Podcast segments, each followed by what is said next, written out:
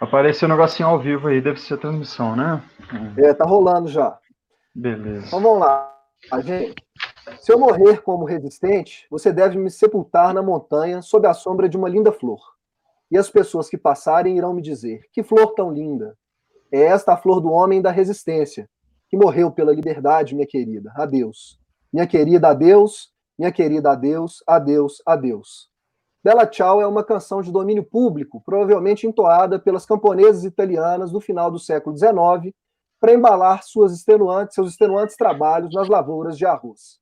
No entanto, o trecho recitado para abrir esse bate-bola corresponde às últimas estrofes de uma adaptação de Bella Ciao, feita pela resistência italiana antifascista durante os anos vinte, trinta e quarenta do século passado. Seguindo o exemplo dos partijanos, ao longo dos anos ela ganhou dezenas de intérpretes e versões mundo afora, se convertendo em uma espécie de hino antifascista internacional. Talvez um caso exemplar de como símbolos populares, como a camisa canarinho do saudoso professor e artista plástico Aldir Chilé, a bandeira verde e amarela do M R oito, Movimento Revolucionário oito de outubro, os militantes das diretas e de tantos outros brasileiros e brasileiras combativos e combativas, podem e devem ser apropriados e disputados pelas forças democráticas e progressistas. E é com essa reflexão que damos as boas-vindas a todos que vieram nos prestigiar este primeiro bate-bola do Memória F C, uma iniciativa do grupo de estudo e pesquisa Memória Futebol Clube, que tem por objetivo suscitar debates públicos e, principalmente, registrar o testemunho de personalidades do futebol em suas mais diversas dimensões.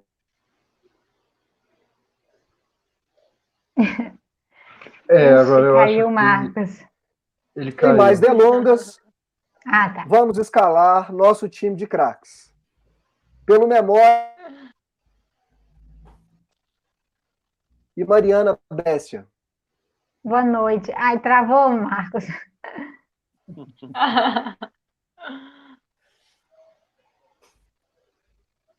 Primeira live é assim mesmo, tá? Eu não sei se a gente continua, Letícia. Ah, ele vai voltar. Tô aí? Voltou. Melhor, melhor ele subir na live. É. É, mas continua pela, pela, pela, pela, por você, Mariana. Se apresenta, aí vai Rodolfo, eu, Letícia e Mário, né? Sempre pela é, então, esquerda. Era essa parte... Ah, ele voltou. Eu tô preferindo deixar para ele.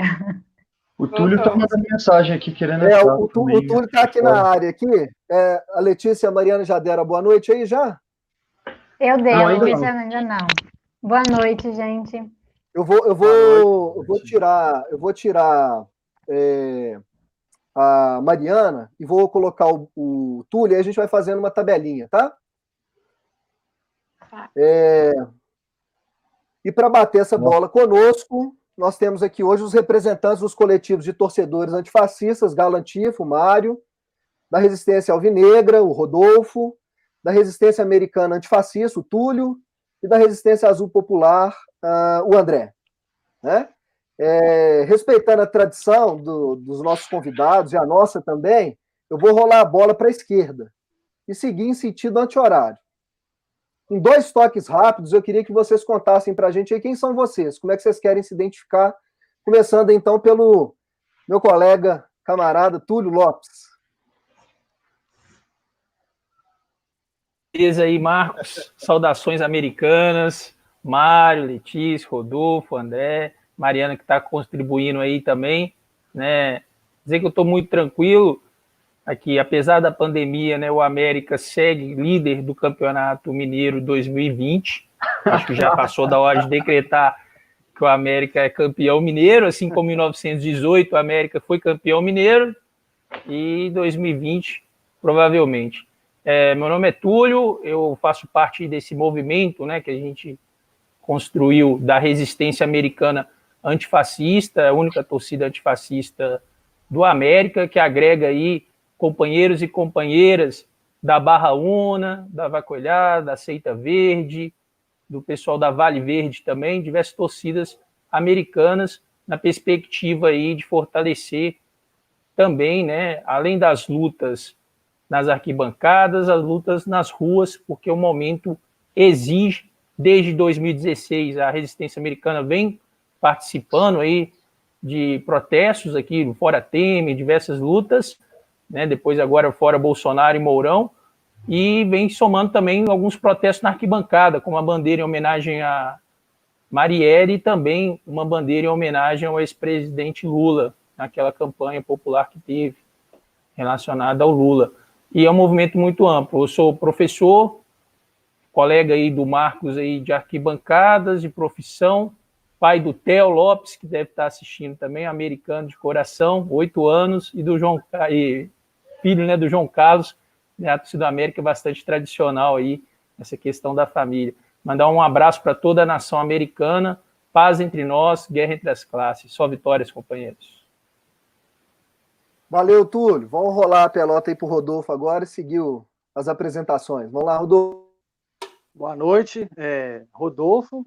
Sou líder da Resistência Alvinegra, um movimento recente, porque a gente fundou ele oficialmente foi onze de setembro de dois mil e dezenove, mas antes a gente já atuava, até na Galoucura mesmo ali, a gente já entrava com faixas fora Temer, é, lutar, lutar, temer jamais. A gente já tinha um camarada Du, que é do Alvorada, que ajudava a gente com essas faixas, esses protestos fora do estádio. Ali na época era eu, o Roger, tinha outros camaradas também. E no ano passado a gente resolveu fazer o grupo, né, no WhatsApp mesmo, fez um grupo, e foi juntando, juntando amigos ali. E esse ano resolvemos, depois que começou essa... as pessoas da direita ir para a rua, que é para abrir o comércio e não sei o que, a gente foi frear eles ali, entendeu? Aí a gente deu início ao movimento, foi ganhando mais gente, mais gente no grupo do WhatsApp.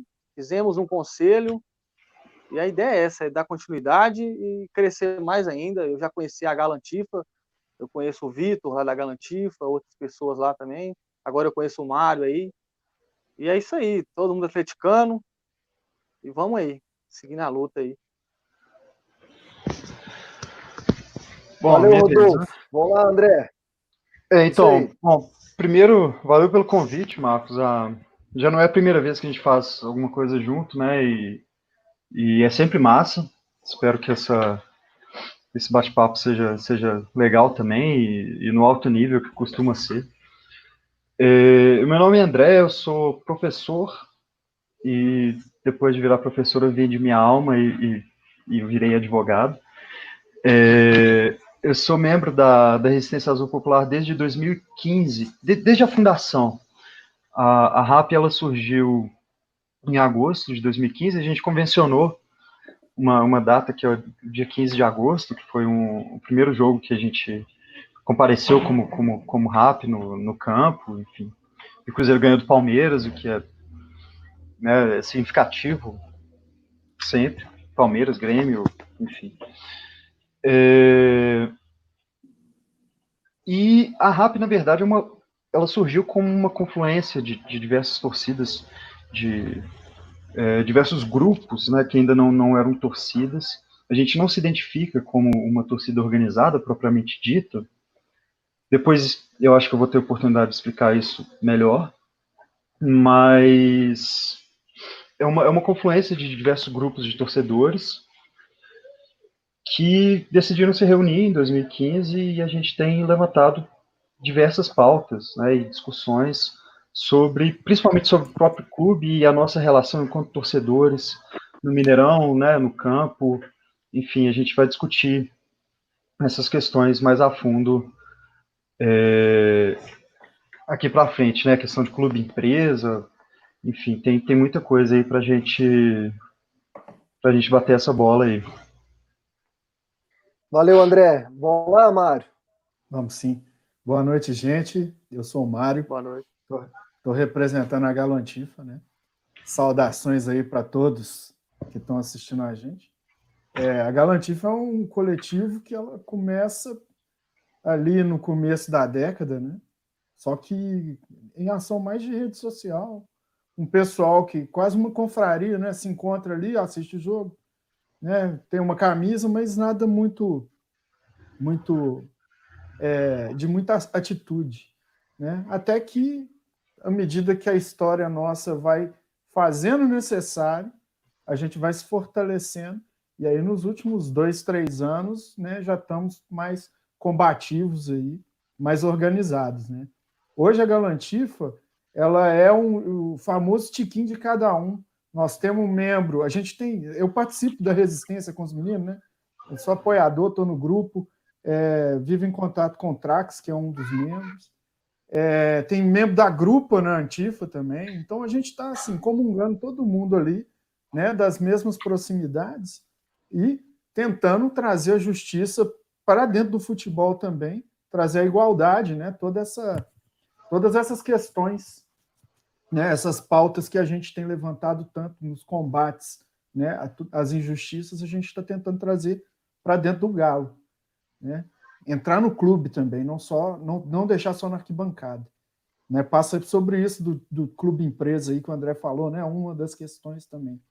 E hoje, né, com esse protagonismo das antifas aí, a gente está um pouco esquecendo o futebol, né? O futebol está parado e nós estamos mobilizados nesse combate a essa, né, a essa onda obscura que está passando pra gente, pela gente aí. Né? Assim, está insustentável. É, aguentar calado, né, vendo de casa, inerte, tudo que está acontecendo. Então, realmente é uma urgência no momento, esse combate e essa união, né, que aí eu reforço o orgulho que é estar do lado do Túlio, do André e do Rodolfo aí, né? Não tem, nessa hora, a bandeira do clube, né, do, ela fica um pouco de lado e a gente está se unindo, e isso é uma coisa muito boa, né?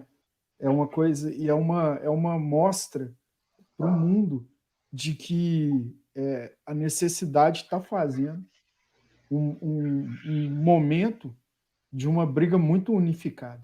Né? É isso, gente. Valeu, Mar. Guerra é só contra o é... patrão, né? É isso aí. É, tem uma série de questões já que vocês trouxeram que a gente queria depois, com calma, dar uma aprofundada. É... Mas o que eu acho assim, que talvez seja o, o primordial, porque a gente é um, um... Todos somos historiadores ou historiadoras, estamos alguns em formação, outros já concluíram a graduação, enfim. É, nós temos uma preocupação muito grande em, em fazer um acervo também, né, desses testemunhos, dessas personalidades mais forte, essa cultura popular brasileira. E muita gente passou a conhecer vocês, assim, ou os coletivos de torcedores antifas, ou esses coletivos de resistência que são ligados ao futebol, por ocasião dessas recentes manifestações contra o governo, não é isso? Né? Isso. Mas muitos desses coletivos estão ativos no país há, há mais de uma década. Né? Acho que talvez não é o caso de vocês, mas alguns, Brasil afora, talvez a, o coletivo Democracia Corintiana seja o, um dos mais antigos, né? Ou o Porto-Lunas, ligado ao Palmeiras, o pessoal do Bahia. Né? Então, tem alguns coletivos desses que estão ativos há mais de uma década no país. É, e, nesse sentido, eu acho que seria legal vocês é, recuperarem um pouquinho da memória do coletivo que vocês representam aqui hoje. Contar um pouquinho para a gente deixar isso é, guardado num acervo. Né? Nos, a pretensão nossa é um pouco essa, que vocês contem um pouco e isso fique registrado. Né? Então, assim, é, num jargão mais popular, vocês são filhos de quem? De qual movimento, de qual ideia? Existe uma jornada, um start, um gatilho que fez vocês uh, verem o futebol como uma possibilidade de luta política, né?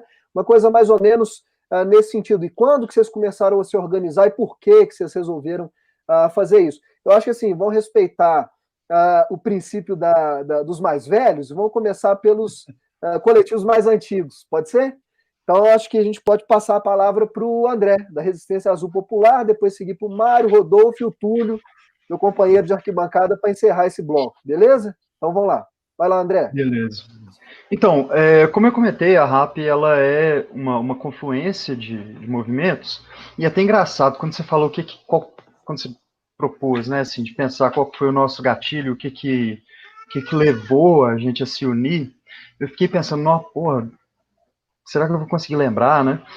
Porque a R A P ela surgiu num contexto, estava no, no, no fim dos, dos governos do, do P T, é, que não, não, não foi esse, esse contexto de escalada é, fascista mesmo, a gente tem que dar o nome que as coisas têm, de escalada fascista que a gente vê hoje. Não, não foi, né, é, numa ocasião assim, Mas, ao mesmo tempo, os coletivos todos que formaram a R A P, eles têm como pano de fundo as questões que foram levantadas pela Copa do Mundo no Brasil.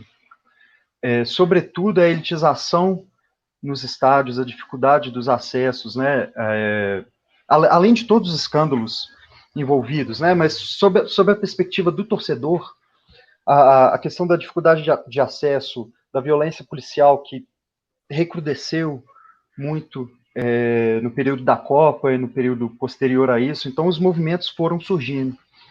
É, eu lembro, por exemplo, um movimento no qual, do qual eu fazia parte, chamava Cruzeiro para o Povo, a gente tem a página no Facebook até hoje, é, teve um, um movimento do, de um colega nosso, Bruno, que é o Magalhães Pinto, não, enfim, foi, foram vários movimentos, e em dois mil e quinze a gente fez essa, essa reunião, né?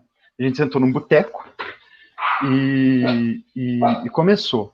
Então, assim, as nossas, a, a nossa caminhada, na verdade, ela não começou necessariamente como, como uma oposição a, a, a uma movimentação é, reacionária, né, conservadora, nada nesse sentido. Não uma movimentação organizada, né, porque a gente sabe que o conservadorismo ele vai...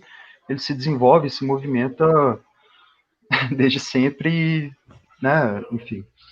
Mas foi mais uma reação a, a questões da torcida mesmo, do nosso papel como torcedor, nesse contexto da Copa do Mundo e principalmente pós-Copa do Mundo, né? E que, infelizmente, só foi, só foi piorando, né? É, a gente viu, você teve...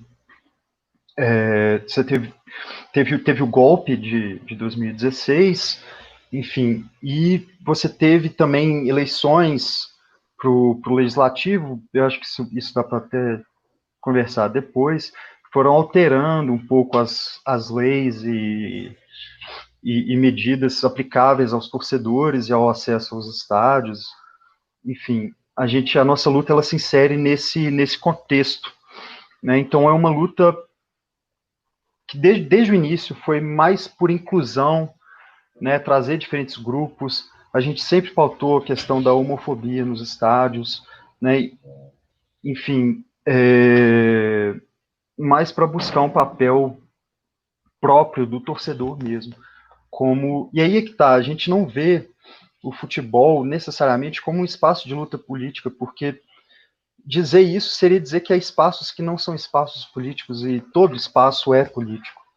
É, a questão é você se afirmar como um protagonista da sua própria história. E política é isso, e é isso ao, ao, ao que a R E P se propõe, né? Enfim, é basicamente isso. Gente, voltou o, Mar o Marco. Voltou o toco aqui. Eu não tô ouvindo o Marcos, não.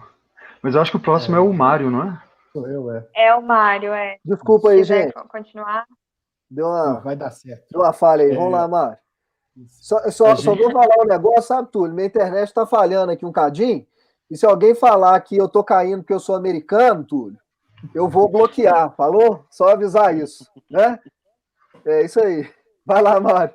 É, agora agora lá. Todo mundo aqui já tem experiência com aquilo. Pois é, infelizmente é, essa eu não posso mais discutir. Não, a Letícia não tem, não, ela tá quietinha ali, ela é flamenguista, ela não tem, não. Ah, pô, aí.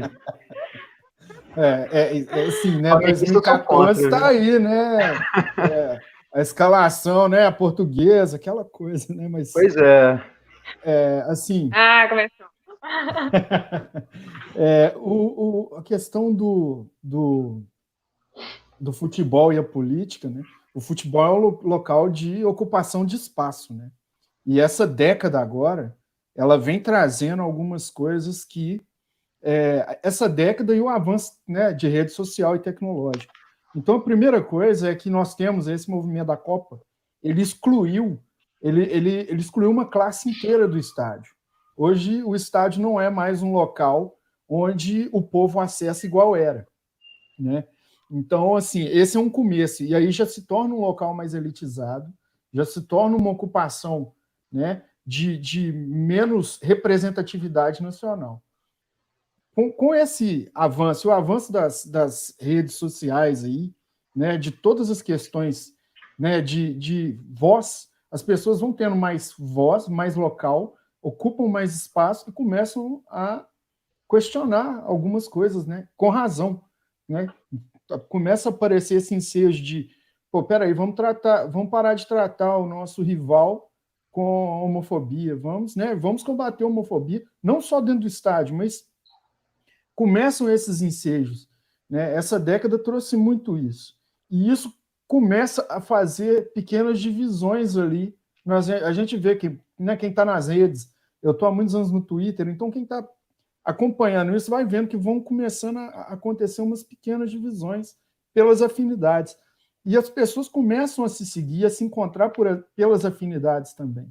E essa do combate é muito forte, porque a onda opressora tentou ser muito forte. Né? Então, nessa década aí, nasce a Galo Antifa, lá no começo, né, com o Vitor, com, com os meninos, que, que assim, não tinham uma, uma ação frequente, né, porque também não era necessário na época. Isso é pré-golpe. E aí começa a acontecer as coisas, né? Os, os, os times de Minas ganham protagonismo nessa década, né? O Atlético consegue protagonismo nacional junto com o Cruzeiro, e, e isso vai trazendo voz, e isso vai trazendo, é, vai chamando mais atenção para algumas coisas, né? O Atlético foi campeão em cima do Cruzeiro de um campeonato em que rodou todo, o Brasil todo conheceu a musiquinha da Copa, cantada, né, já começa com, uma, com um adjetivo homofóbico, né, que é o famoso chamar o cruzeirense por Maria. E aí começa também esse, essa questão de você está tratando de forma homofóbica e você está sendo misógino, você está diminuindo, né, uma, uma, você está diminuindo é, é, o adversário como se chamá-lo por um nome feminino fosse algo é, pejorativo. E aí começa essa discussão, né? Nasce é, nesse, nesse, nessa evolução, acontecem outras coisas, né? Coisa, e nasce a Grupa, que é um ponto assim, muito forte dessa, dos movimentos atleticanos de esquerda. O nascimento da Grupa é muito forte, porque ele é o primeiro aparelhamento real ali que a gente tem, onde as meninas se encontram, se organizam, montam estruturas combativas e, e de fortalecimento interno também, né? E a partir disso, é, as pessoas vão continuam se agrupando, e, o, e a evolução política nacional também vai fazendo isso, né? Em algum momento não está tão legal conviver no meio só da galera da direita, né? Isso aí começa até a ficar insustentável, porque o, os discursos vão piorando de uma forma que a multiplicação de preconceito fica tão grande que a gente não consegue mais lidar com aquilo. E isso vai fazendo a gente se agregar cada vez mais por, por afinidade política dentro do futebol, né? Porque esse, é, o futebol como, como lugar onde a gente ocupa espaço, onde a gente quer todo mundo participando e sendo feliz e estando juntos. Eu estou ganhando um bolinho aqui, ó, ó Glória. É... E aí o, o futebol se, né, como essa necessidade de é o local onde a gente, onde a gente vai para querer só ter a diversão de torcer para o nosso time, e a gente chega num meio que está permeado de preconceito, e aí parte essa necessidade mais combativa, cada vez mais. E aí, como a Grupa tem um, um caráter de representatividade feminina, né, é, a, a Antifa vem preocupação também dos homens, né, de, né, do, de todos os outros. Nesse meio termo, teve a Galoucura, que é um coletivo é, de, de homossexuais, e, e eu acho, assim, eles estão até meio sumidos, eu acho que é de tanta porrada que tomaram, né? Então, assim, é, nesse momento, né, o, o ser antifa e o antifa escrito nessas torcidas, ele é muito além do antifascismo só pelo antifascismo político, ele tem esse caráter muito social também hoje. Então, a Galantifa vem e, e junta esse pessoal todo. E, assim, com os movimentos recentes, agora, né, depois, de, depois que, que elegeram quem está aí, a gente a gente tem um, um, um crescimento muito grande da torcida. A gente não é uma torcida organizada também, né? Ainda, né? E, e aí esse crescimento todo nos traz essa, essa, esse ensejo e assim, essa urgência em protestar, né? Em falar, peraí, isso não dá, não dá, não está legal. Precisamos combater, né? E vamos combater na luta. Não é isso? Valeu, Mário. Bolinha aí é de feijão? É não, cara, quem dera. Bolinho de feijão da Independência é joia. É, do seu Marcílio. É, Rodolfo e Túlio ainda querem dar uma palavrinha aí sobre a origem do movimento? Acho que agora é o Túlio. O Túlio? Então vamos lá, Túlio. Ah, pois bem, na apresentação eu falei um pouco, mas só resgatar aqui um pouco do histórico também, né? Desde dois mil e seis... através de diversos grupos aí nas redes sociais, a, uma parte da torcida americana vem trocando algumas ideias, né? É, tem o Colhões de Esquerda, tem a América Antifa, tem o Esquerda Americana, são vários grupos nas redes sociais.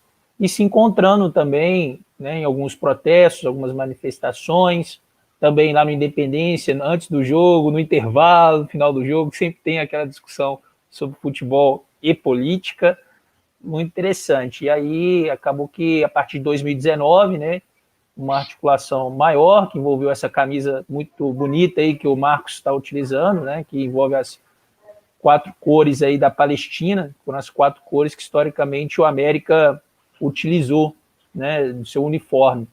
É, foi organizando ao ponto de ter camisa, ter redes sociais, realizar algumas reuniões com uma definição, né, de não ser uma torcida a parte das torcidas já existentes do América. A América tem uma torcida pequena em relação aos outros dois clubes da capital, mas é uma torcida bastante presente ali, que se conhece, né, ou que conhece, alguém conhece, ou algum outro torcedor ou torcedora. Foi, é um resultado, nesse movimento da Resistência Americana Antifascista, é uma das várias expressões políticas que teve ao longo da história aí nas arquibancadas do Independência, né, que é o nosso estádio aqui na capital de Minas Gerais, e também, né, por exemplo, como eu falei, bandeira da Marielle no estádio, outras bandeiras que foram levantadas. Aos poucos foi se organizando, a participação nas manifestações, né, com a Resistência Americana agora com o próprio símbolo, né, respeitando o clube, né, que o América tem sua representação, respeitando as torcidas organizadas do América, né, e a desorganizada também, a Batom Verde, a torcida desorganizada da Vacoilhada, a Seita Verde, a Barra Una, da qual eu faço parte também, e o, e o pessoal da Vale Verde, que tem uma discussão muito importante, que sempre contribui aí nas, nas lutas, né, saudação aí ao camarada Leandro, da Vale Verde, lá de Contagem. Então, uma das expressões. E uma posição clara, né, contra as opressões de classe, de gênero, né, de raça, essa questão aí da luta antifascista, que engloba pessoas militantes de diversos partidos de esquerda, anarquistas, comunistas, socialistas, né, que tem um ponto de convergência, a necessidade de torcer e lutar, porque a ameaça às liberdades democráticas por parte do atual governo ultraliberal e autoritário do Bolsonaro era frequente. Então, ir às ruas se manifestar da forma organizada, né, respeitando aí as diferenças, né, é muito importante. E é algo inédito, né, sair as três torcidas, setores das três torcidas, dos três times da capital, juntos nas manifestações, sem agressões, né, muito bem colocado pelo André, sem provocações e uma paz, né, uma perspectiva de unidade aí nessa luta antifascista. Não temos aí é, uma torcida organizada antifascista, mas é um movimento Resistência Americana que envolve, concluindo, diversos, diversas pessoas que participam ou não das torcidas já existentes do América Futebol Clube. É importante destacar aí que o movimento ele veio para ficar, não é apenas uma onda, até em função da necessidade que a conjuntura apresenta, né, da gente se unir e manifestar das melhores formas possíveis e com a unidade necessária. Acho que o Marcos não está na é. tela, então acho que é o Rodolfo agora, né? Sim. Pode Bom, tocar. Vamos lá. Primeiro, acho que eu esqueci também, primeiro ingrato, vou mandar um, um abraço aí para a galera do Conselho da Resistência Alvinegra e para os membros também, fecha com nós e ajuda da maneira que pode. E eu vou voltar um pouco no passado. A gente, quando começou a mexer com questão mais política, assim, eu lembro que foi em dois mil e treze, quando começou aqueles protestos em junho, da Copa e tal. Aí eu e mais alguns amigos da Galoucura reunia e descia para os protestos. Isso eram uns vinte, trinta pessoas, mais ou menos.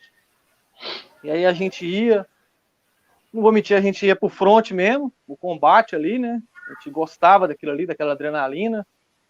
E foi indo, foi indo, passou os protestos, muitos. Continuou normal, sem mexer com política, e eu comecei a gostar de política, comecei a me interessar pela política. Daí a gente foi aproximando de quem gostava de política dentro da torcida, tem o Nariz lá na Galoucura, o Rogers também, tem uma galera lá, o Felipe, e aí a gente foi começando a, a se envolver mais na política, fazendo ação social, ação social sim fez, mas eu falo assim, envolvendo na parte política. Aí quando chegou a época da, do golpe na Dilma ali, a gente começou a protestar também contra o golpe. Tem o camarada do da Alvorada, não sei se alguém conhece aqui, que ajudava muita gente, questão de faixa, de sair pregando faixa pela cidade, essas coisas. Até fora do estado a gente fazia umas ações. Aí em dois mil e dezesseis, quando teve o golpe da Dilma, a gente protestou também. O Temer entrou, lembro que a gente levou faixa contra o Temer dentro do estádio, aquilo ali era uma dificuldade, porque o vigilante já sabia quem queria entrar com a faixa. Então, às vezes, nem conseguia entrar com a faixa. Quando entrava alguém, algumas pessoas, né, integrantes de torcida organizada, vinham contra a gente, estava aquela polarização contra o P T e tal. Mesmo que a gente não era do P T, eles achavam que a gente era do P T, que a gente era pago, e virava aquela confusão. E aí a gente foi dando continuidade, a gente já aconteceu até contra a Petrobras, na época que eu o Pedro Parente mudou a política da Petrobras, a gente levou uma faixa contra ele no estádio, e a gente, só que a gente levava a faixa, esticava o vigilante, já vinha e tomava a faixa. Então era certeiro que ia perder a faixa ali. E aí a gente foi continuando. Aí veio o Bolsonaro, a gente fez um ato contra ele, antes mesmo dele ser eleito, né? A gente já fez uma ação social na, na ocupação da U P, que é a Unidade Popular, Unidade Popular pelo Socialismo, a gente já fez um ato ali contra ele. E aí foi continuando, continuando, é, eu e o Roger sempre ali alinhado, né, nas ideias, resolvemos fundar a Resistência Alvinegra no ano passado. Só que ficou muito na teoria, ficou aquele grupo de WhatsApp parado ali e, e só com teorias, né. Quando é, veio a pandemia esse ano, a gente viu os bolsonaristas começou a sair para a rua, vão abrir o comércio, que na verdade o patrão não quer perder a mão de obra, né. Ele não está preocupado com a vida do, do cidadão ali, que tem que pegar o ônibus e enfrentar a pandemia e trabalhar, né? Ele estava preocupado com o lucro dele, o bolso dele. Então, eles começaram a sair nos carrão, e vão para a rua, vão abrir o comércio, e a gente resolveu dar o início ao projeto da Resistência Alvinegra nesse momento, que foi fazendo uns atos lá na Praça da Bandeira. E isso veio antes dos protestos racismo nos Estados Unidos. Na verdade, a gente começou com os protestos do fascismo, contra o fascismo. Aí veio depois o do racismo também, né, que a gente tem, levanta essa bandeira também, tanto do racismo, homofobia, xenofobia. Aí a gente foi, tirou eles da Praça da Bandeira, já no segundo ato a gente já tirou eles de lá. No terceiro eles adiaram para o sábado, o quarto, acho que foi o último agora, a gente já tomou conta, fechou com outros coletivos. A Galantifa já tinha fechado com nós antes, né, o Mar aí tá ciente também, a gente fechou antes, a Rap foi também, acho que já começou a dialogar ali, acho que no terceiro ato mais ou menos, e no quarto já fechou todo mundo, tinha a do América no terceiro ato também, que foi, não me lembro o nome da pessoa, foi uns três mais ou menos, e teve da Fla Antifa, depois do quarto já tinha do Corinthians, e assim, é, a nossa ideia é não ficar como modinha, é igual a, o companheiro do América aí falou, né, é dar continuidade, a gente tem a intenção de ter uma torcida organizada, né, ter os membros, ter o conselho, ter os filiados na torcida, e ser uma torcida de uma ideologia só, que é a ideologia de esquerda ali, contra o futebol moderno, né, contra a elitização do futebol. A gente quer voltar o povo para o estádio, porque se olha na arquibancada de dependência, não sei se alguém aqui já reparou, noventa por cento é branco. Cadê o povo? Você olha, você vê isso, nitidamente você vê isso. Também. E você sai lá fora, os torcedores mesmo estão lá fora, porque não tem dinheiro para entrar. Então, é, a gente ficou incomodado com isso faz tempo, desde que voltou o Mineirão ali, a gente está incomodado com isso, a gente quer o povo de volta. Aí a gente foi e veio com essa ideia de criar uma torcida que agrega mais ao povo, que tem um, né, uma ideologia voltada ao povo, voltar o povo para o estádio, né, pressionar o Galo para baixar preço de material. Você vê uma bermuda do Atlético, trezentos e vinte reais. Né? Quem vai pagar isso numa bermuda? É quem tem dinheiro, né? Quem está podendo esbanjar. Um moletom do Galo aí também, um absurdo. Acho que o conjunto está saindo a oitocentos reais, mais ou menos. Não sei, mais ou menos, né? Acho que o Mário, não sei se alguém viu lá no grupo, a gente tinha mandado os preços. Então, a nossa ideia é essa mesmo, é combater o fascismo na arquibancada, é mostrar que o futebol é para mostrar que o time é do povo, então é do povo. Seja do branco, do negro, né, dos gays, de qualquer pessoa que chegar ali, é bem-vindo, entendeu? Se quer ver o futebol, tem o direito de ver o futebol, sem ser menosprezado, entendeu? As mulheres ter voz ativa também, sempre ter voz ativa na arquibancada, seja onde for, ela ter voz ativa sempre. Então, a nossa ideia é dar continuidade à torcida e não deixar cair no esquecimento nem nada. A gente tem que estar com a, a unificação com a Galantifa, tem a, a Grupa, fora do, do Atlético aí tem, tem a R A P aí também, tem a do América, a do Flamengo também se aproximou com nós, do Corinthians. Então é mais ou menos isso, é dar continuidade a isso, bater de frente com os fascistas, e é isso aí, bola para frente e não abaixar a cabeça. Espero que todos aqui dêem continuidade também. Com certeza. É isso aí, fechou. Letícia? Oi, acho que eu vou tocar sim, Marcos. O Marcos tá travando. É, o Marcos travou de novo. Eu, eu acho que tá olhando para nós, mas tá até é congelado, né? Então tá. Essa pergunta próxima aqui já seria minha mesmo, então vamos lá. É, eu tenho a pretensão assim, de estudar diretorias de futebol é, e essa questão da democratização dos clubes, participação de torcedores na administração e diretoria é algo que me interessa muito. E aí eu gostaria de saber como que vocês se relacionam com a administração do clube, com as diretorias, quais são as ações, qual é o contato que vocês têm. Acho que pode começar pelo Rodolfo, pode ser? Pode. Tem muita sim. Cerimônia. Então, a gente é um movimento novo, então a gente ainda não teve contato, né? Mas a uhum. gente é contra essa política, né? É, o Galo tem... O Sete Câmaras já tem alguns anos na frente aí, né? E desde ele, Nepomuceno, o time não, não ganhou nada. E além de não ganhar nada, é... o, o Nepomuceno ainda ganhou, né? O, o Sete Câmaras que não ganhou. O time não se posiciona a favor, né, da torcida mesmo, questões sociais, fica sempre em cima do muro. Tem essa questão dos materiais, que sempre são caros. Isso aí só alimenta as pessoas comprarem réplicas, né? Que são produtos que não são oficiais da, do time. Então, a, acho que a presidência do Galo tinha que mais olhar um pouco isso aí e colocar uns preços populares, é, a questão do ingresso também. Olhar mais o lado social da torcida, levantar a bandeira. Eu acho que seria bacana também uma participação mais ampla com as torcidas, entendeu? A gente não conhece ninguém ali dentro ainda, mas a gente vai dar continuidade a isso e conhecer melhor, pressionar também. Pode pegar esse gancho aí? Pode, claro. Ah, a R A F, é, é interessante isso que o Rodolfo falou de preço do ingresso, porque realmente isso, isso é uma constante... pelo menos desde dois mil e doze, dois mil e treze, né, assim, são preços proibitivos, e não só o preço do, do jogo em si, mas todos os preços, né, depois das, res, das reformas dos, dos estádios, ficou um negócio inviável, né, é, uhum. e nesse sentido, a R A P sempre bateu de frente com a, com a diretoria do Cruzeiro, a gente nunca teve uma relação muito boa, assim, é, a diretoria nunca nos ouviu, né, também, não dá para dizer, mas de certa forma, enfim, já, já, já, já, já nos manifestamos, já fizemos protestos contra Perrela, por exemplo, e a saída que a gente, que a gente vê, principalmente, é uma saída que a gente já organizou eventos aqui com, com convidados do Sul, uma saída que eles arrumaram, por exemplo, e que outros clubes têm seguido isso, e os clubes mineiros são incrivelmente fechados, nesse sentido que é a democratização dos clubes, né, do, dos times, do, do, do torcedor mesmo, ter direito tanto a voto como candidatura. Isso, para nós, é, é essencial nessa relação com a administração. Então, a gente faz parte de um movimento que não foi organizado por nós, foi...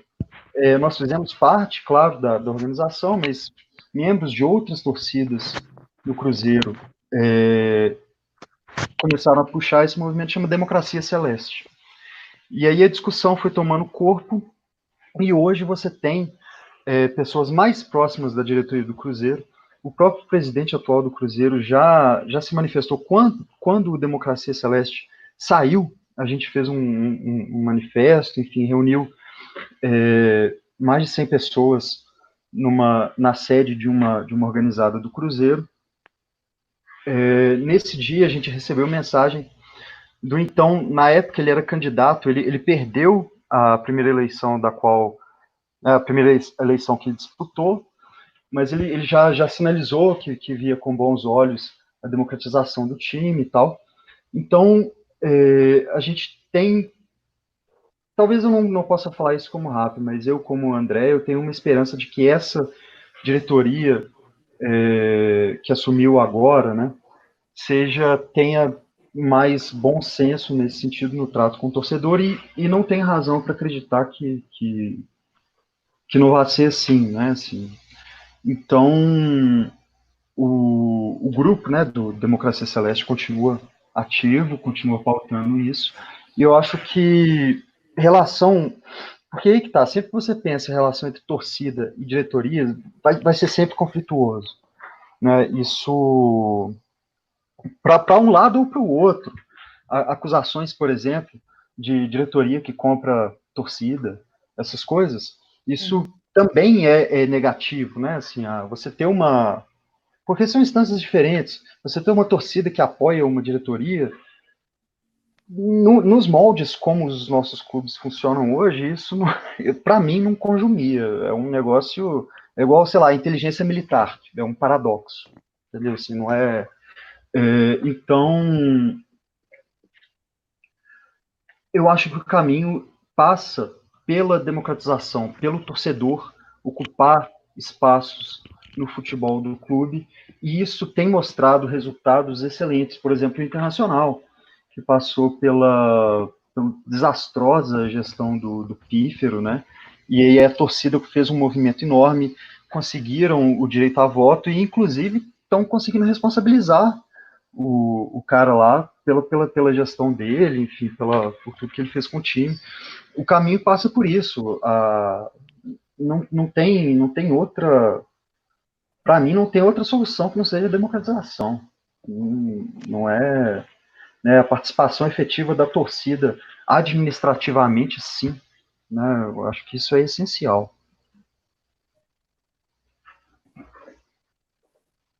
Posso seguir ou quer, você quer ir, Túlio? É só colocar, né, o, o nosso movimento ele é independente em relação à diretoria do América, mas, assim, é dizer que o América, ao contrário do Cruzeiro, do Atlético, não vivencia uma crise de direção, né?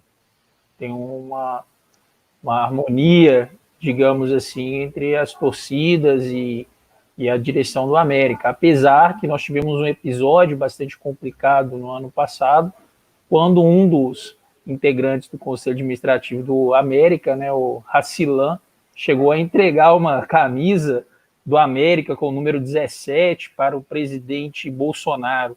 Aí só derrotas, né? Nós protestamos aí, muito, uma boa parte da torcida do América não concordou com essa atitude, mas o América tem uma diretoria, diretoria colegiada, né? É um time que está muito bem administrado, assim, o Salum e outros companheiros fazem um ótimo trabalho nessa questão de administração, mas no tocante a uma perspectiva de uma democracia substantiva, um espaço maior aí para o conjunto dos torcedores, isso a gente sabe que historicamente é bastante limitado no futebol brasileiro, até pela presença, né, do poder econômico, que acaba condicionando a democracia em todos os espaços, seja na institucionalidade, seja nas associações, né? A influência do poder econômico que acaba que interfere diretamente nos rumos aí. Mas dizer que é, eu particularmente respeito muito o presidente do América, o Salum, uma pessoa bastante democrática, né? Conseguimos aí, aí, principalmente os companheiros da Barra Una, do Portão seis, ingressos mais baratos para os Jogos do América. Isso faz toda a diferença, que aí as pessoas podem ir mais ao estádio, né, evitar aí os preços exorbitantes, como são principalmente os jogos de Atlético e Cruzeiro. Né. Proporcionalmente, nós temos aí, nos últimos anos, uma promoções, uma série de incentivos à participação da torcida americana, né, com destaque aí para o Portão seis, que é a parte mais é atrás do gol ali, né, onde que fica uma das torcidas americanas, a Barra Una. Assim como também como tem um espaço, teve um espaço, não teve uma hostilidade, por exemplo, a quando nós, parte, né, parte da torcida, principalmente os companheiros do, da Vale Verde, levantaram a bandeira do, do América, da Marielle, em homenagem, né, no jogo do América. Isso foi importante naquele momento. E a diretoria ela teve uma postura de compressão. A América vem participando de diversas campanhas sociais importantes aí, até a última recente, defesa do isolamento social, com as expressões, mas as contradições relacionadas à elitização do futebol, o capitalismo, né, alguns teóricos apresentam a seguinte tese: o capitalismo ele transforma tudo em mercadoria, né, inclusive as a questão do futebol, né, que no Brasil é um elemento da nossa cultura popular muito importante, presente na vida de milhões de brasileiros aí.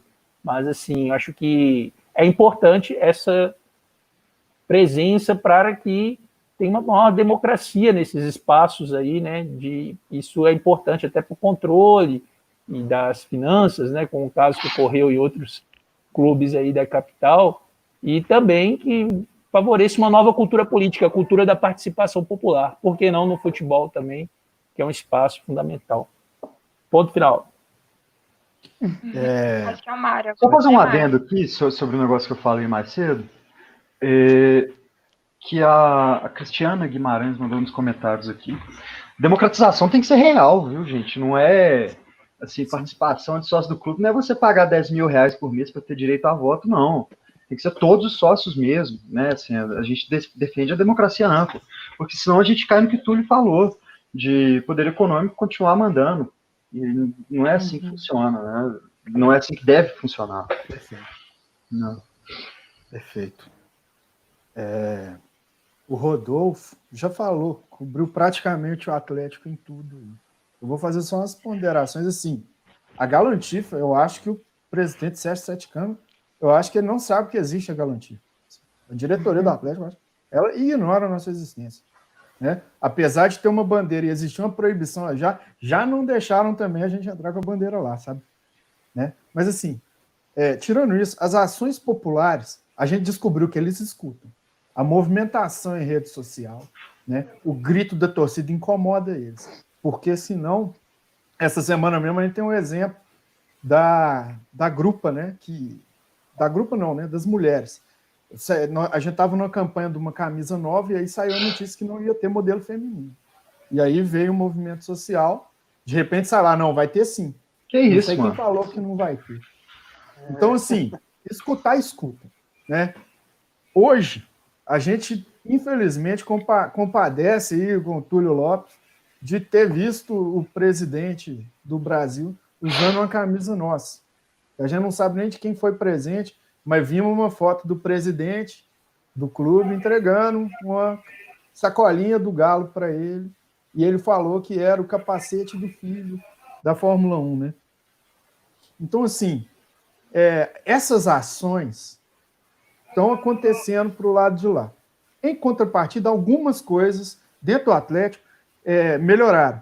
Esse ano saiu um novo programa de sócio-torcedor que ele diminui, ele acaba com aquele galo na veia preto, que é um, um programa de exclusividade que, do Portão dois, do, do Independência, onde você pagava, ou você pagava trinta reais no Atlético, ou você pagava duzentos.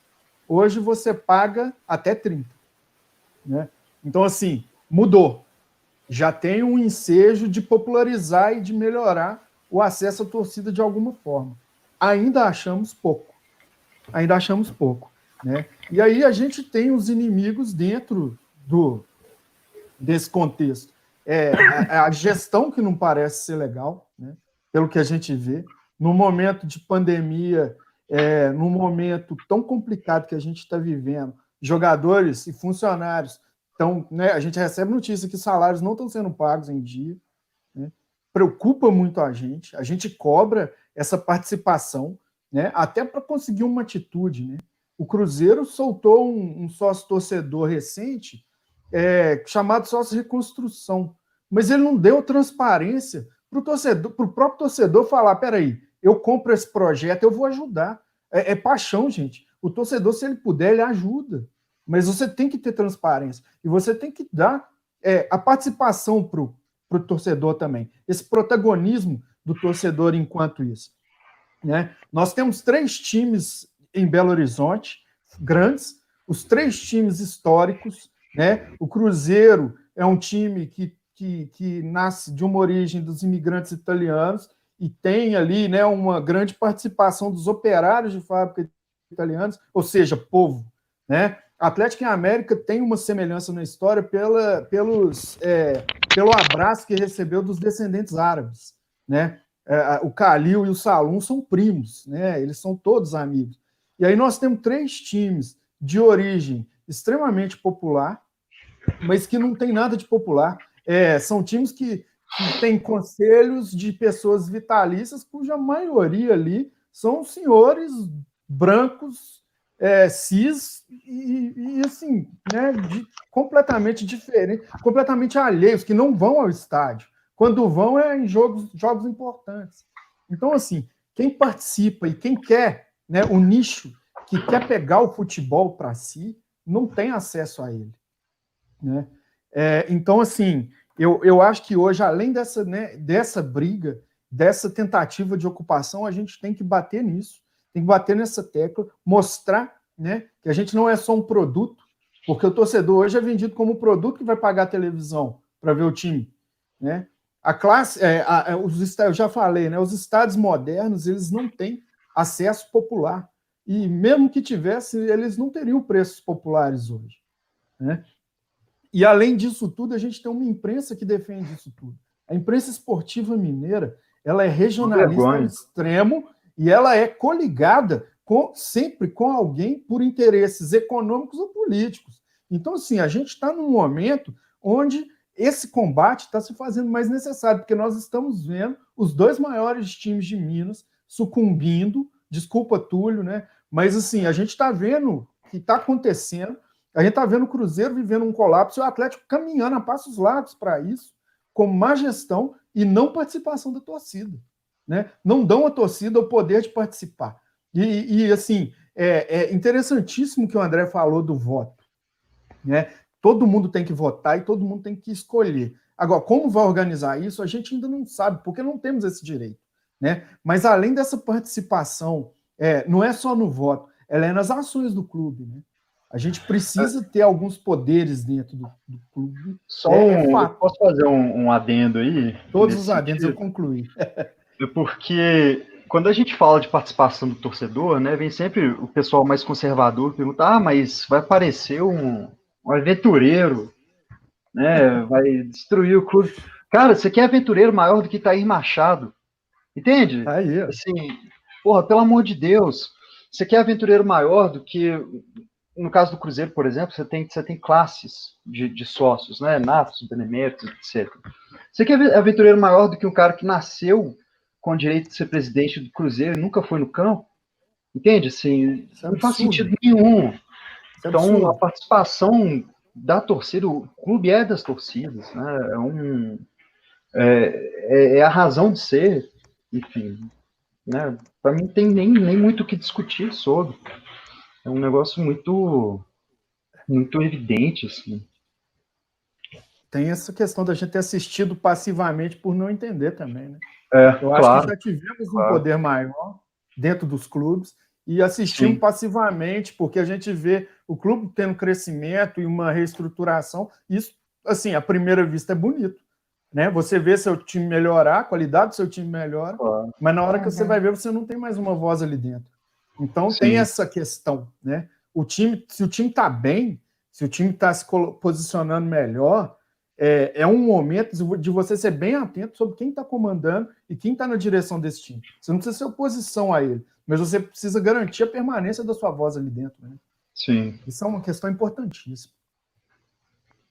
E é como eles têm feito, por exemplo, eu peguei o exemplo internacional, é isso, eles têm feito uma fiscalização é. permanente, enfim. Exatamente. É, o, o próprio clube passou por um, tem passado por um processo de saneamento nas contas. E, né, o Bahia... Está tá sendo exemplo nisso, e além das, das ações extracampo, enfim, são só vitória, né? Exatamente. Como diz o Túlio. É, tá dando para me ouvir, pessoal? Sim. Tá sim. É, é porque vocês, agora é a vez da minha pergunta, né, que eu, que eu tinha pensado, e aí encaixou perfeitamente com o que o Mário estava falando. Uma questão de que os clubes estão caminhando realmente para um colapso. E aí fica aquela questão, é, por exemplo, nos últimos dias o Atlético contratando e, e aparecendo um monte de nome, sem contar no salário do Sampaoli, que é absurdo. É, não, acho que não terminou de pagar nem o Dudamel ainda. E aí eu, uma coisa que, que eu... que eu penso todos os dias é como que é ser anticapitalista torcendo para...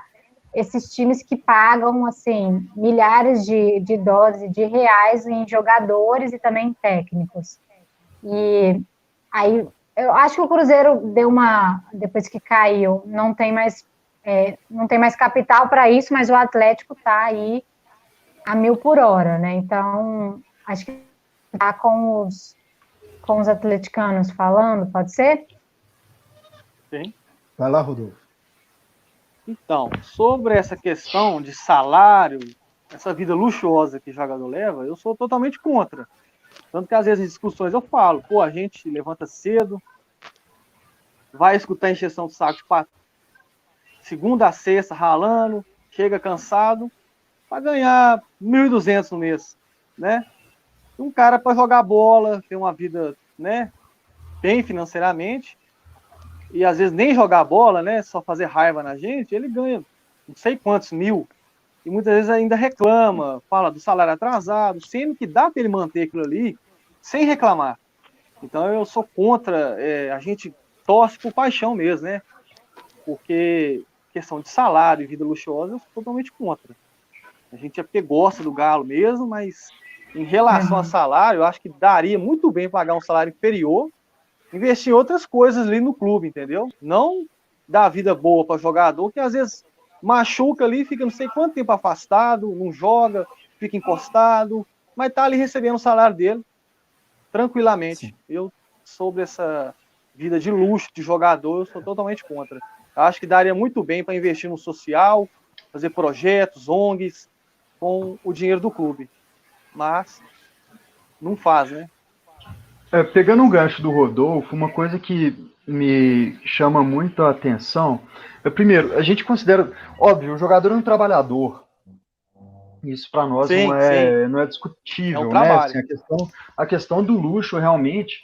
Mas aí eu fiquei, você falando aí, eu fiquei pensando, fiquei lembrando das notícias de rachadinha, de intermédio, de contrato. O cara, o cara inter, intermedia um, um contrato, ele, ele nem participou de contrato nenhum e tal, ele vai lá no dia anterior, as, coloca o nome dele num papel lá e ganha X milhões, enfim. É, outra coisa que a, que a gente tem que refletir é isso, né? O, o quanto, inclusive, desses salários, né, que, que bancam, sim, luxos, mas o quanto também não é, não é escorrido de maneiras que a gente não sabe, que a gente não vê. Isso é muito perigoso, né? Esse, esse modelo de negócios, e aí que eu acho que dá para, é, como fala, que dá para conciliar esse sindicatalismo com isso, é isso, questionar esse modelo de negócio como um todo também. É assim, não só o luxo é errado, e é mesmo, mas, porra, tem, tem, tem muita coisa muito obscura aí, né, muito, uhum. tem muita coisa por debaixo dos panos, enfim, isso é, isso é bizarro, né, um trem bizonho. Posso complementar a fala, que eu acabei que eu não falei? É, foi mal que jogador... eu... Não, foi, eu, eu parei de falar mesmo. É, você pegar os jogadores antigos aí, da década de oitenta, mais ou menos, eles não tinham esse salário altos aí, essa vida luxu... luxuosa, de ter não sei quantos empresários cuidando, né? Uhum. Intermediando ali, e jogavam muito mais, se você for olhar, jogavam com paixão ao clube, e com respeito à torcida. Hoje em dia, é raramente. Eu vou dar um exemplo, o Fred. O Fred começou no América Fred ali. É só para os íntimos, para nós é Frederico. É. é Ou Cone, ele era né? americano e a família era americana, certo? Depois ele foi para o Cruzeiro, a família sempre foi cruzeirense e ele cruzeirense. Aí ele foi para o Atlético depois e a família sempre foi atleticana. Isso é um exemplo claro de que né, é para onde o dinheiro fala mais alto que eles jogam. E assim, a gente é contra isso aí. Você joga por amor, você joga por dinheiro. E hoje, infelizmente, o que a gente vê é que o jogador, muitas das vezes, ele esquece o time que ele joga e joga só pelo dinheiro. Então, qualquer coisinha ele já faz uma birra, racha o elenco, derruba o técnico, né? E gera um monte de... É, prejudica, né, a equipe em si. É mais ou menos isso. Antigamente, eles jogavam mais em equipe e por amor. Hoje em dia, o dinheiro tá falando mais alto aí. É, e isso é uma coisa muito engraçada, né? A galera que reclama do futebol moderno, no, no senso comum, a galera reclama assim, ah, porque o futebol moderno, não sei o quê, não posso, não posso mais agredir o meu... Sei lá, não posso agredir uma mulher no estádio, uhum. né? Futebol moderno, frescura. Na verdade, o que está no pano de fundo desse futebol moderno, que tem acabado com esse futebol arte, não sei o quê, é essa concentração de capital. É um reflexo direto de... Com certeza. Do, do, dos movimentos do capitalismo, entende? Então, essa é uma reflexão que a gente tem que propor sempre, e a gente é. tem que insistir nisso, né? Não, Pô, é, só... não é você deixar de agredir um, um, um gay no estádio, uma mulher no estádio, que, que é esse desastre no futebol. Não é, não é isso, não é sobre isso, nunca foi, né? É, é, só uma contribuição aí. É, primeiro é o seguinte, eu acho que tanto economistas liberais como Thomas Piketty, que fala aí no Capital do Século vinte e um, que a tendência aí é a concentração de renda, né? E a política salarial, ela espelha muito essas contradições existentes. O Brasil é um dos países mais desigual do mundo, né? E, e aqui... É cada vez mais é, crescente essa desigualdade social que se manifesta também, por exemplo, é, nos salários desiguais, tanto das mulheres como da população negra do nosso país, que é muito forte. É, um outro filósofo, Mesaros, que ele aponta que essa contradição do capitalismo ela tende a se acirrar, assim como as opressões tendem a se manifestar de forma mais intensa. Por isso que os protestos, até no país mais rico do mundo, são bastante fortes. Até na França, que é um dos países das economias mais fortes do sistema capitalista, são, são muito fortes, que mostram aí a insustentabilidade desse sistema que se apresenta. Por isso que a luta antifascista na atualidade, ela traz esse elemento anticapitalista também. também. A luta também. antifascista lá nos anos trinta tinha, né, essas bandeiras importantes, defesa das liberdades democráticas, dos direitos, contra o avanço do nazifascismo, hoje contra o imperialismo e o avanço das contradições. É, acho que é, porque o fascismo é um, é um meio de manutenção da, da, da, da, da lógica do capital pelo, pela autoridade, né? pela, pela força, enfim. Isso é como foi na década de trinta e se repete. É, assim, você tem que forçar, num, num momento de crise, etcétera, você, você tem que forçar a engrenagem, né? a, a funcionar, moendo pessoas, é isso. Tem uma definição muito importante que, se a gente tivesse consciência dela, melhoraria toda essa condição de futebol, é de que qual que é o produto? O produto não é noventa minutos, bola rolando e dois escudos em campo, não. O produto somos nós. Nós somos o produto. Quando o time ganha um contrato de patrocínio, ele está comprando a gente. Que enquanto uhum. torcedor vai consumir camisa, que vai tentar dar benefícios para um patrocinador, né? Que vai comprar cota de T V. Então, o, o, o produto do futebol é o povo. É o povo, não é o jogador. E essa circulação financeira parte daí. Esse modelo econômico do futebol hoje, ele, ele usa disso. Só que a gente não entende disso e a gente não combate dessa forma, né? A gente se tornou produto, infelizmente, de uma forma passiva. Hoje a gente está vendo o país caminhando, sim, futebolisticamente, para uma Espanha, para um local de dois, três times que vão ter protagonismo por muitos anos. E está todo mundo assistindo, vendo assim, ah, é porque eles fazem uma boa gestão financeira. Não é só isso. Não é só isso. São pessoas, são diretores de futebol que entenderam melhor isso. Olha, eu tenho um patrimônio gigantesco, né? Eu não sei quanto ao Cruzeiro ou América, mas no Estatuto do Atlético fala que a torcida é patrimônio imaterial do clube. Então nós somos o clube.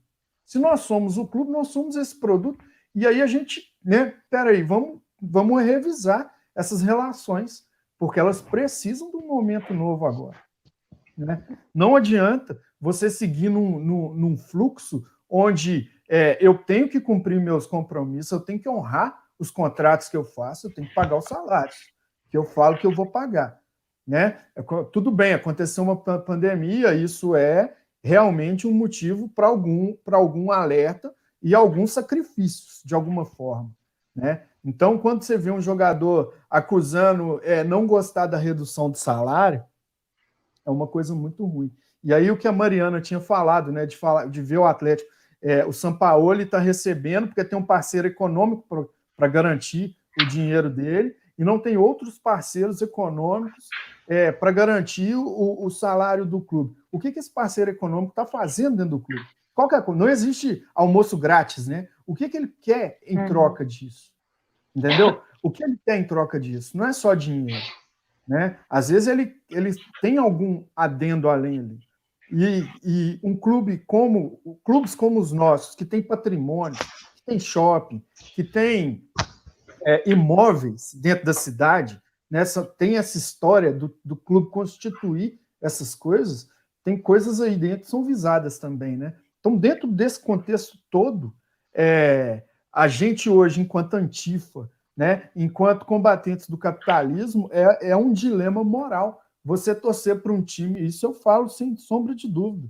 Minha consciência pesa todo dia que eu estou no estádio, né, quanto a isso, uhum. porque, de uma certa forma, eu estou alimentando a minha paixão e seguindo ali, e de outra forma, eu tô, né, o dinheiro do meu ingresso, do meu sócio torcedor, ele está contribuindo para um sistema que me oprime, né? Então, assim, uhum. tem essa dualidade e o torcedor, enquanto patrimônio principal, enquanto produto principal nacional, é, não é só nacional, né? Isso aí, se você for ver os modelos econômicos dos esportes estadunidenses, eles são assim também, né? Eles giram em torno de quem compra. O patrocínio financia com muito dinheiro porque tem quem compra, quem compra é a gente, né? Então, assim, isso é uma coisa que necessita, necessita um debate muito grande, né? É uma mudança de filosofia muito grande que a gente está vivendo e ela é pra, eu, no meu ver, hoje é para pior, né? O futebol ele está muito além desses vinte clubes da Série A, né? É, o futebol hoje, é, é, assim eu vejo, né? É, o futebol, os times do interior, a várzea, né? Tô, toda essa, essa movimentação que não tem acesso, eles não têm, né? Às vezes quer ter um, um, um estádio e não consegue ter porque alguém quer construir um estacionamento no local. Então, é uma, é uma, é uma disparidade muito grande, e é uma desigualdade muito grande no modelo econômico que transforma isso em cada vez pior, né? Nós estamos caminhando para o colapso disso, né? Os times do interior, os times de várzea, é, a, as instituições menores, elas vão perdendo apoio porque é, a mídia vai te tendenciando a torcer cada vez mais para quarenta times, que depois viram vinte, que depois viram três, até o momento que a gente, na hora que a gente vê, aqueles times históricos, né, pioneiros aí de tantas histórias, de tantos locais, eles vão morrendo pouco a pouco, porque não é dado a eles o direito disso. Eles não têm o um mínimo de visibilidade. Né? Assim, eu, eu falo sempre com as pessoas, assim, eu te desafio a falar três times do Acre. A gente não sabe. Uhum. Né? A gente não conhece, a gente não tem o direito de conhecer. Nem tanto, Espírito Santo. É, o Espírito Santo. É, Espírito aqui Santo do lado. Mesmo. Exato, você tem toda a razão. Tô capixaba e tô Flamengo. É. Pois é. Não, aqui em Minas a gente vive esse processo, né? Assim, exatamente. Você, você vai... Óbvio que Minas tem, tem, tem, tem essa questão da, das fronteiras, que são, né, de certa forma, em vários sentidos, fluidas, né? É, com o Norte, com São Paulo, com etcétera. Isso. Mas, mas é um, de certa forma, é um reflexo. Né? Assim, sim. Você ter, por exemplo, um Triângulo Mineiro, uma presença de torcedores de times paulistas muito grande, né? Enfim, ah, sim. Imagino que até mais do que em determinados estados. Né? Sim, sim. Pessoal, deixa eu aproveitar que eu consegui voltar. Posso, posso, Letícia, rapidinho? Pode, vai lá. Eu, tô, eu, tô, eu vou ter que assistir o, o, o bate-bola no V T total aqui. Eu fiquei batendo e voltando, batendo e voltando. Tinha muita pergunta legal aqui que, que eu queria ter aproveitado o gancho do pessoal. Vocês estão vendo que eu estou pondo algumas coisas na tela, né? Não deu muito para interagir com a turma. Tomara que a gente vai aprendendo, né, Letícia? Assim, próxima vez eu vou deixar a Letícia lá dos rincões lá de Ibatiba, no Espírito Santo, fazer a transmissão, vamos ver se segura. Mas, pessoal, vou aproveitar que a minha internet voltou, queria fazer uma pergunta para vocês, que é a seguinte: bom, nós estamos aqui numa frente ampla antifascista, é isso que, que, que nós estamos dizendo, né? Ô, Glória! É isso mesmo. É isso aí. É isso mesmo. E agora travou de novo. Eu queria saber de vocês o seguinte, até que ponto vocês estão... Caiu? Caiu? Não, ah, voltando, ele voltando. Eu vou fazer ela por escrito e vou pôr na tela. Acho que vai ser melhor. Ah, acho que agora ficou. Ficou? Ficou. Ficou. Pode fazer. Ficou. Então ficou. Ó, eu queria, eu queria saber o seguinte, até que ponto que vocês estão dispostos a aceitar a participação de grupos de fora do espectro político da esquerda nessas manifestações? Porque eu acho que o que está em xeque hoje é a democracia, não é isso? É. É, mas nós estamos dispostos a, por exemplo, ver uma bandeira tucana no meio da, das marchas? Nós estamos dispostos a ver uh, representantes do M B L compor essas marchas nesse momento para salvar a democracia? Bom, queria dar essa cutucada e agora eu posso sair de novo. Alguém quer, quer começa? Eu, eu, quero, eu daria uma resposta meio violenta, não sei se... Deixa eu começar, deixa eu começar. Manda jeito. É, primeiro, assim, é, para não perder, né, a, a oportunidade, dizer que o Fred foi um dos principais artilheiros aí de Minas Gerais. Ele, o Fred fez o gol mais rápido aí do, do Campeonato Brasileiro, né? Pela América. Um, o cara é muito, respeit, é muito respeitado pela torcida americana, né? De um time que tem o, o maior patrimônio aí, né? Tem o seu próprio estádio, um time muito importante aí em Belo Horizonte, uma torcida bastante qualificada, né? Uma torcida feminina também muito importante, que investe no futebol feminino, acho que é um outro elemento que tem que ser debatido, né? É, que é sim. Um avanço assim, que está tendo, mas os salários, por exemplo, que a gente estava discutindo aí, são bastante desiguais. Voltando aí à, que, à, à pergunta... do meu camarada Marcos aí, da, da nossa torcida americana. Eu acho que é o seguinte, a gente tem que ter claro que contra o inimigo que representa, né, hoje o bolso, governo Bolsonaro e Mourão, a, devemos construir uma ampla unidade de ação, né, que envolva atleticanos, cruzeirenses, americano flamenguista, torcida do Fluminense, é, Gaviões da Fiel e setor da Mancha Verde, todo mundo junto. Né, em defesa das liberdades democráticas, dos direitos, essa unidade de ação, ela é muito importante. E todos que foram, forem, né, construir essa luta em defesa dos direitos, liberdades democráticas, contra as privatizações, são importantes serem bem-vindos. Né? Agora, a formação de uma frente mais organizada depende da unidade programática. Né? Nem todas as lutas é, irão incorporar todos os setores, por exemplo, até da própria esquerda.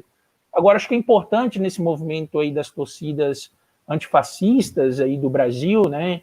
Aí uma saudação pessoal também da T A L, da, das torcidas antifascistas unidas, é importante assim, a gente garantir a democracia também, que os militantes de diversos partidos, anarquistas, socialistas, social-democratas, comunistas, possam participar dessas torcidas organizadas, dos atos. Eu acho que aqui em Belo Horizonte teve uma, uma questão muito importante no, no último ato, dia sete, né? Tanto a movimentação dos médicos, como também do movimento negro organizado, o movimento hip-hop. Foi muito bacana colar lá na manifestação junto com o Djonga, o Paulão, os camaradas aí do hip-hop, do rap, que fazem um trabalho violento, assim, de conscientização, né? Um salve para os camaradas. E também com o movimento feminista organizado, que aqui em B H organiza o oito M, que é fantástico, a organização das mulheres, com os movimentos L G B T, movimento de luta por moradia.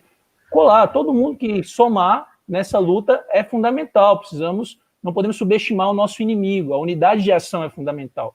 Agora, tem limites as unidades, e a própria realidade e as lutas de desenvolvimento histórico vão apontar. O M B L pode falar contra o Bolsonaro e ser favorável à privatização da Petrobras.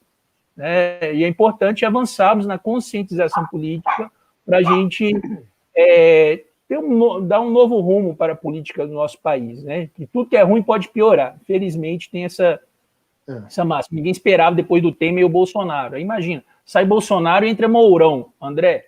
Aí o André vai ficar bravo lá, né? Já está bravo com, com o time dele, com a diretoria do time dele, vai ficar bravo com o governo e com a situação. Tirou o Bolsonaro, colocou o Mourão. Não dá. Agora, essa oportunidade ela é necessária. Respeitando as diferenças, a pluralidade de culturas políticas que existem no próprio interior da esquerda. Temos desde os anarquistas, social-democratas, progressistas, mas a unidade de ação nesse momento da luta antifascista ela é fundamental. Por isso que as frentes únicas antifascistas são muito importantes nesse momento. Três pontinhos, parei por aqui. É... Numa manifestação, a gente está tentando manter a democracia. A gente está combatendo uma coisa declaradamente fascista. A partir do momento que apareceu a palavra antifa, incomodou mais do que toda oposição feita até hoje. Os caras estão doidos, chamando a gente terrorista. Eu vou aceitar muita gente que brigar pela democracia ao meu lado, mas um fascista personalité eu não vou aceitar, não. Isso aí é claro. É. Eu ia entrar Entendeu? nisso. Ah, não, termina de falar, depois eu Não, faço. É isso, pode ir, por favor. Eu ia entrar, assim, em democracia não é bagunça, né? Assim, é, falando grosso modo, porque eu acho que tem, é, tem, tem, tem, tem uma, uma coisa que eu acho perigosa nessa, nessa pergunta do Marcos, que é a seguinte, é, democracia não é um valor simplesmente abstrato que você vai defender porque sim, né? A democracia...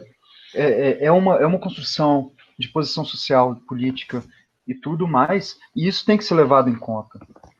Não é que nós não comporíamos com, sei lá, se o pessoal do, do M B L levanta uma bandeira, mas a gente vai sempre lembrar, tipo assim, onde que eles estiveram no verão passado. Exatamente. Entendeu? Isso... E aí, nisso eu concordo com o Túlio, dessa questão programática. E me lembra, trazendo mais para a realidade nossa de...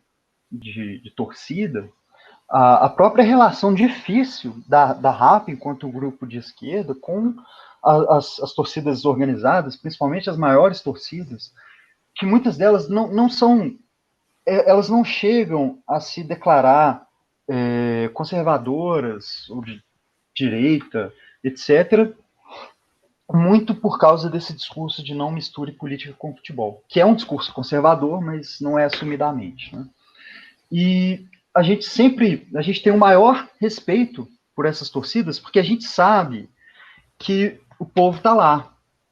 O, o povo é quem, quem, quem leva a bandeira no estádio, quem viaja, quem apanha de polícia é, na hora de sair do, do São Januário, por exemplo, né? Quem, quem toma borrachada, etcétera, são eles, carregam o piano do time, etcétera. Isso é uma construção histórica que você tem que respeitar. Sim. E, e, nesse sentido, uma composição, por exemplo, com essas torcidas, por mais que elas é, reproduzam várias coisas que a gente combate, homofobia, como uma delas, obviamente gravíssima, mas tem outras questões também, né? É... A gente consegue compor com eles por causa dessa construção que eles têm, por causa dessa construção de luta, ainda mais, ainda, assim, mesmo que eles não assumam criticamente essa posição deles e tudo mais, deles enquanto torcida organizada que está ali na linha de frente, eles têm essa construção. Um movimento como um M B L, por exemplo, aí eu já tenho, aí eu já ficaria com mais pé atrás ainda. Entende? Eu acho que, assim, programaticamente, tudo bem. Mas falar em defesa de democracia é, dessa maneira abstrata, sem, sem, sem levar essa construção em conta, né, eu, aí eu já tenho um pouco mais de dificuldade, assim, sinceramente. Bom, entender também até que ponto eles defendem a democracia, né? Pois é, e que democracia que eles defendem, né? Qual democracia? Sim. É, eu enxergo, falar é barato, todo mundo fala, né? Eu vejo nesses grupos pessoas que aceitariam numa boa o fascismo, numa boa, numa boa, é. contanto que as condições deles estivessem respeitadas. Eles têm uma, um pacotinho de questões que, se você respeitar, eles topam qualquer regime, qualquer regime. Não, e outra coisa, político. Se a pandemia não tivesse aí, você acha que, que Bolsonaro rifando a Amazônia, você acha que ia ter barulho sobre isso? Não ia. Não ia ter de não, jeito ia, nenhum. Entre esses liberais, não ia. Sabe? Não ia mesmo. Inclusive, o Salles é do novo, né? É, verdade. O campo liberal. Exatamente. É. Fascista é, só... personalité, né? Sim. Eu vou falar agora, é o seguinte, ele fala do, M B, é, do M L B, o M L B, ele surfou na onda dos protestos de dois mil e treze. Ninguém conhecia M L B. Aprendeu ele com veio, a esquerda protestar. Isso, ele veio ali no oportunismo ali ah, e, é. e criou esse grupo, um grupo liberal. Hoje a gente vê que ele é um grupo dos democratas e do P S D B, tanto que eles não falam nada do D E M e do P S D B, daquela área, daquela área liberal ali, né? Porém, é, falaram deles, da democracia, né? Deles protestarem junto com a gente. Desde que eles façam uma meia-culpa do risco que eles assumiram, porque se você pegar o M B L, P S D B, esses partidos todos votaram no Bolsonaro. A maioria dos, né, desses, dessas pessoas votaram no Bolsonaro, assim como votaram no Aécio também na época. Verdade. Entendeu? Então, essas pessoas, se sair o Bolsonaro agora, eles vão votar, vamos supor, no Dória. Então, eles nunca vão mudar o lado desliberal ali de agradar o mercado financeiro. O Bolsonaro era o piorzinho ali, era o pior de todos ali, mas que agradava o mercado financeiro. Eles preferiam votar nele do que no Haddad. Agora eles estão vendo é, a sujeira que eles fizeram, né? Jogaram o voto fora, e podem estar tá querendo dar nessa de democracia, de protestar junto. Beleza, mas desde que façam assumir a culpa, né? Porque eles votaram no Bolsonaro. Eles sabiam do risco que eles corriam, porque tem um monte de vídeo do Bolsonaro aí, desde que começou na carreira política, falando um monte de bobagem. Mas só porque ele assumiu um compromisso com o mercado financeiro, eles aceitaram isso e votaram nele. Então, eles sabiam do risco que eles corriam votando nele. Verdade.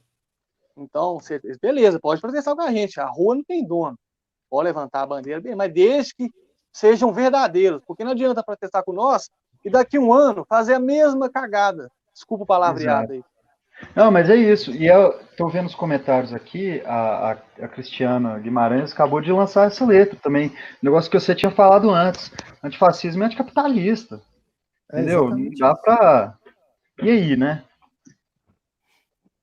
Exatamente. É. André... Eu... Ah, desculpa.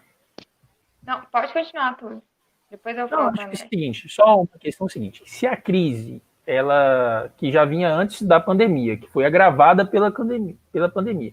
Se ela tende a acirrar a luta de classes, deve haver uma polarização política no Brasil, que eu acho que já se manifestou nas eleições de dois mil e dezoito, que tendem, que tende a dar sequência. O desenvolvimento dessa polarização política vai acabar que vai levar os, os polos, né, cada um para o seu campo de atuação e de luta.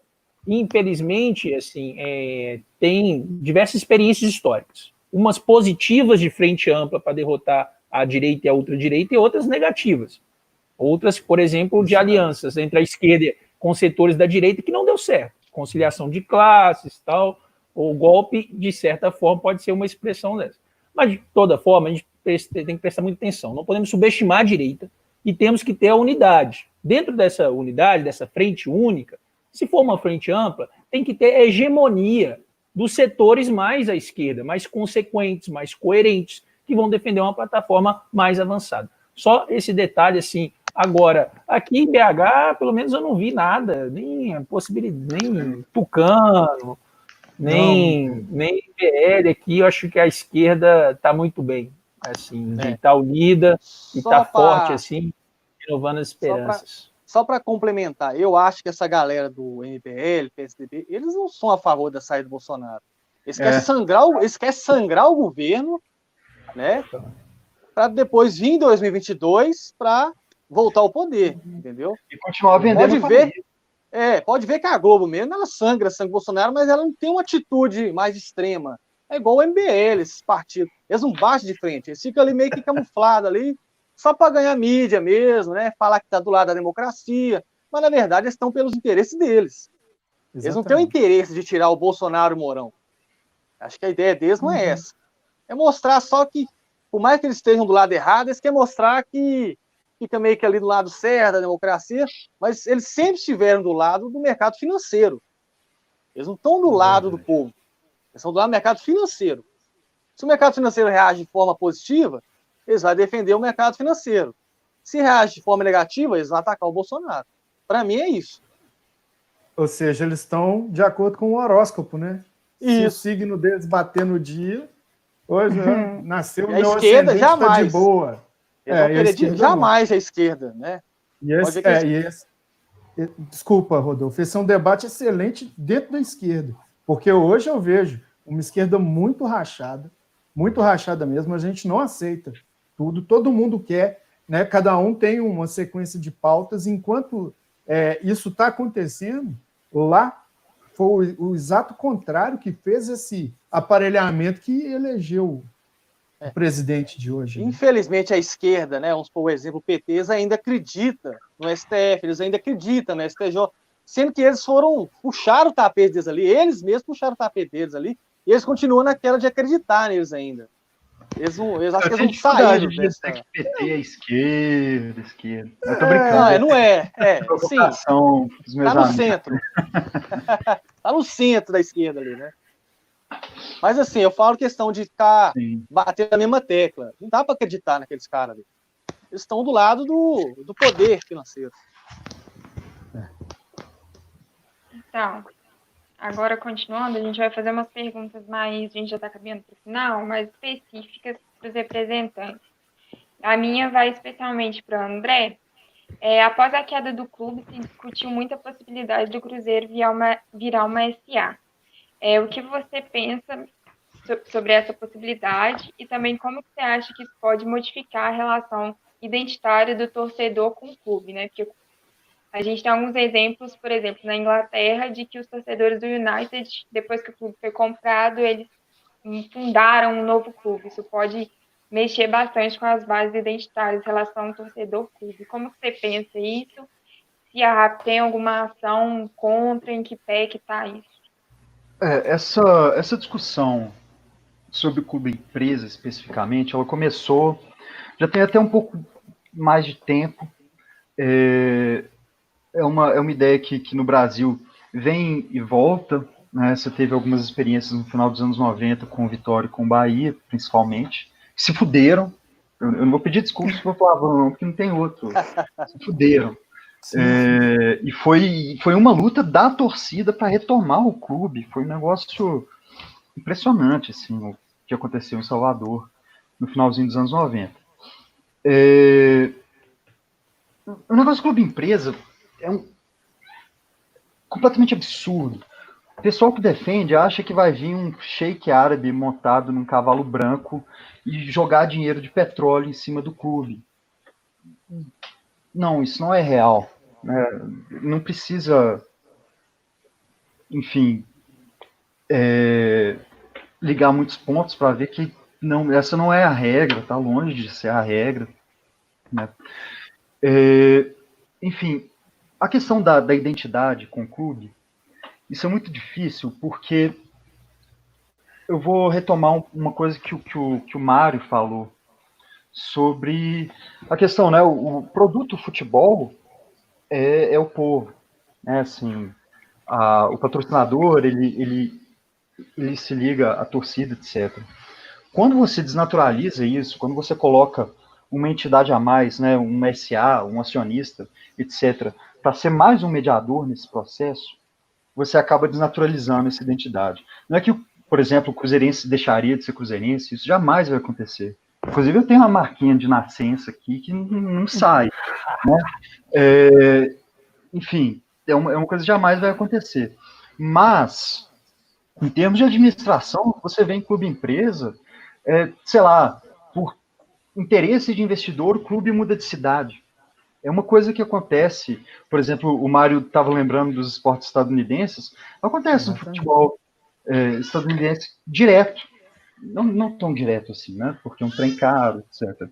Mas é possível, você vê aqui no, no futebol, aqui já aconteceu. Então, assim, é, a transformação em S A, até, você tem até implicações jurídicas que são gravíssimas, de você, por exemplo, ter que passar a ter que garantir, porque o, o cara, quando você faz uma S A, o cara vai lá e compra uma ação, e uma ação é um bem. E aí, como, como o cara ele pode vender para quem ele quiser, o cara pode fazer o que ele quiser com aquilo, ninguém tira dele, você tem que comprar de volta, se você quiser reaver, né? E aí, como, como que você equaciona isso na maneira como o futebol funciona hoje no Brasil? É, isso é, é o completo absurdo. Eu estava lembrando do, do, do Vitória e do Bahia, foi, foi o que eles tiveram que fazer. Uh, os clubes estavam quebrando, eles caíram para a terceira divisão, que para eles foi um, é, é, era inédito, né? Tanto o Vitória quanto o Bahia. E eu sei mais do, do Vitória, na verdade. Uh, eles fizeram um movimento grande para juntar dinheiro para recomprar o time e voltar a ser associação. Olha, olha o nível, olha a gravidade disso, a responsabilidade que é você propor uma ideia dessa sem pensar no tipo de consequência. E se não consegue levantar o dinheiro? E aí, vai fechar as portas? Como é que vai ser? Né? É, o, o Figueirense passou por isso em dois mil e dezoito. A pandemia está mexendo com, com, meu, com a minha noção de tempo, mas... Ano passado foi a crise, né? Ano passado eles estavam... É... Eles iam largar o campeonato, mas eu, é. começou, eu acho, ano retrasado, dois mil e dezoito. É. Enfim, e, e para eles tinha sido vendido também como essa, essa, essa solução mágica, né? A, a R A P... especificamente sobre a questão do clube empresa, a gente já levantou algumas discussões, a gente fez estudos e tudo mais, é, sobre, sobre os projetos de lei. Tinha mais de um projeto de lei em tramitação, teve um que passou, que é basicamente é, vender a ideia de que o clube empresa vai salvar a, as, as gestões, inclusive através de dinheiro público. Isso, isso é outra coisa. Quando, quando, quando você fala em profissionalização de gestão, né, e tal, pode, pode ter certeza que isso é dinheiro público, dinheiro nosso, indo para a bolsa de empresário. Não tem... Porque o projeto que passou, inclusive, ele prevê a, a isenção de uma série de, de imposto, é, remissão de dívida é, tributária, para atrair os clubes a, a se transformarem em, em empresa. E a gente fez esses estudos e, e realmente é um negócio absurdo. Ah, e a, a única solução que a gente, a única, a única frente de luta que a gente, que a gente vê é a democratização. Não, não tem como. E, e, e por democratização, porque isso é outra coisa que o pessoal confunde também, né? O pessoal fala, ah, a S A é mais democrática, porque você tem acionistas, os acionistas têm direito à voz. Vai, vai comprar cinquenta por cento de ação de Cruzeiro para você ver. Vai, entende, assim... Vê, vê quanto troca... dinheiro é isso. E aí, que voz que você vai ter? Né? É... E o modelo de associação é o único modelo que é dentro, né, da, da, da lei brasileira que permite você ter uma, uma democracia mais efetiva. com participação efetiva de sócios, independente de poder financeiro ou econômico, né? Então, para nós, a única solução é abrir para a democracia no clube. Inclusive, uma solução saneadora, né? Aquilo que a gente estava discutindo atrás, de você ter grupos ali engajados em fiscalizar contas e tudo mais, né? Enfim. Representações da própria torcida do clube. Né? Claro. O case de sucesso é o Racing, né? O Racing é um time que Sim. esteve à beira da falência e a torcida reergueu. Abraçou. E outro, é. os, os Green Bay Packers. Na verdade, vai fazer isso com o clube, entendeu? O time está à beira da falência, o cara, a, as ações dele estão caindo de preço. O que, que ele faz? Vende. É. E tem um caso aqui também do, do Bragantino, né? Que mudou de nome, colocou Red Bull Bragantino. Imagina uma é. coisa dessa. Mas ele não. É, é, eu, então, né? Eles compraram. Rafael, Rafael Araújo perguntou aí se ele. Se o, se o Red Bull é, é um, uma S A, não é, ele é um time da Red Bull. Né? É. Ele, não tem, ele não tem outros acionistas. Isso, assim... É, no caso, assim, tem, tem o formato de S A, né, que, é, que, é, que, é, que é o formato de empresa, mas é. tem, tem... Monopólio. Um, é um monopólio, é monopolizado, nesse caso. Pessoal, tá dando para me ouvir? Não. Sim. Tá. Ah. Então, é, a gente já está chegando já na nossa última pergunta, e aí a gente, antes de fazer essa última pergunta, que na verdade é uma provocação para vocês, a gente quer agradecer é, a presença de vocês e também a, as pessoas que estão assistindo. Eu tenho certeza que metade é da minha família, mas é, a gente agradece todo mundo que está assistindo e que participou e interagiu. E aí, a gente tem também que agradecer ao Marcos, é, que ficou meio sumido, assim, porque a internet dele deu uma travada, e as meninas também, que fazem parte do nosso grupo de estudo, que é a Mariana Tavares e a Letícia Oliveira também. É, e a pergunta... Consegui é... voltar. Ah, tá. Ué, a, Você a quer a que eu pergunte? Não, pode perguntar, ah, mas tá. Só para dar um tchau mesmo, parecia que para dar um tchau. E depois eu Valeu. deixo a Letícia voltar para dar um tchau. Mas valeu mesmo, viu, gente? Abração aí. Valeu. Obrigado. Falou. E desculpa aí, eu vou ver o V T depois. Só vitórias. Então, a pergunta final é, é assim, tá, tem uma, umas piadas na internet dizendo que se o Campeonato Brasileiro não voltar, o título vai ser dado para a torcida que derrubar o Bolsonaro. E aí, para vocês, quem é o, a, o time ou a torcida que vai conseguir derrubar o Bolsonaro e ser campeão brasileiro? Baioneta Futebol Clube. É. Assim, vai ser uma que o técnico não seja o Adélio, né? É o que eu garanto. Dentre as torcidas atleticanas, eu acho que assim, a, a, a, a resistência ela apareceu aí com... Né, com essa proposta de atitude, e é quem representa a gente melhor hoje no campo rua. Né? Eu, meu voto vai para a resistência hoje, aí, nossos parceiros. Tem mais alguém? O Rodolfo? Bom, a gente, se for olhar pelo lado de quem saiu primeiro para a rua, a gente antecipou, né? Acho que a gente sai na frente aí, Vanguarda. sem desmerecer. Sem desmerecer os outros, né? Que somou junto com a gente. Mas em relação a sair antes, a gente saiu antes. A gente começou saindo de duas pessoas, depois foi para onze, vinte e três, mais de cem pessoas, e agora o último ato, né? Que já juntou as torcidas tudo. Exatamente. Aí, ah, Corinthians. Vai lá, André. É, na verdade, eu dividiria esse título. Eu não acho, assim como a proposta desse, desse diálogo aqui. É, né, e as questões que surgiram pela, pela frente ampla, eu não acho, inclusive, que existem condições objetivas de, de um grupo sozinho é, derrubar o Bolsonaro, e a importância dessa, dessa união é justamente compreender isso, né? Enfim, é, que precisamos criar as nossas condições em conjunto, né? Enfim. É, eu acho que o... o... O título, neste caso, só pode ser dado para a unidade antifascista aí, das torcidas, dos movimentos Com populares, certeza. Partido de esquerda, e que é necessário, e eu sou otimista nessa questão da ação, né? Eu acho que nós vamos conseguir derrotá-los, demonstrando que nas ruas, quando saímos às ruas de forma organizada, conseguimos tirar, né, os trezentos de Brasília, os Sim. vinte, trinta aqui de B H, não sei quanto, mas assim, essa unidade, ela já é vitoriosa, ela já é vitoriosa, ela respeita as diferenças, né, é, e ela é muito importante nesse momento, né, parabéns aí para as torcidas antifascistas de B H, para o movimento organizado, movimentos sociais, é. movimento popular, essa unidade que o movimento popular demonstra aqui em B H, diversos exemplos, assim, isso é muito interessante. E o embrião Deixando de um a... combate antifascista unido, né? Isso aí está a... acontecendo.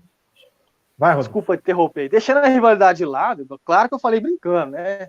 A unificação da gente que vai derrubar o Bolsonaro, né? Sim. Nós juntos aí, unificando, com a mesma...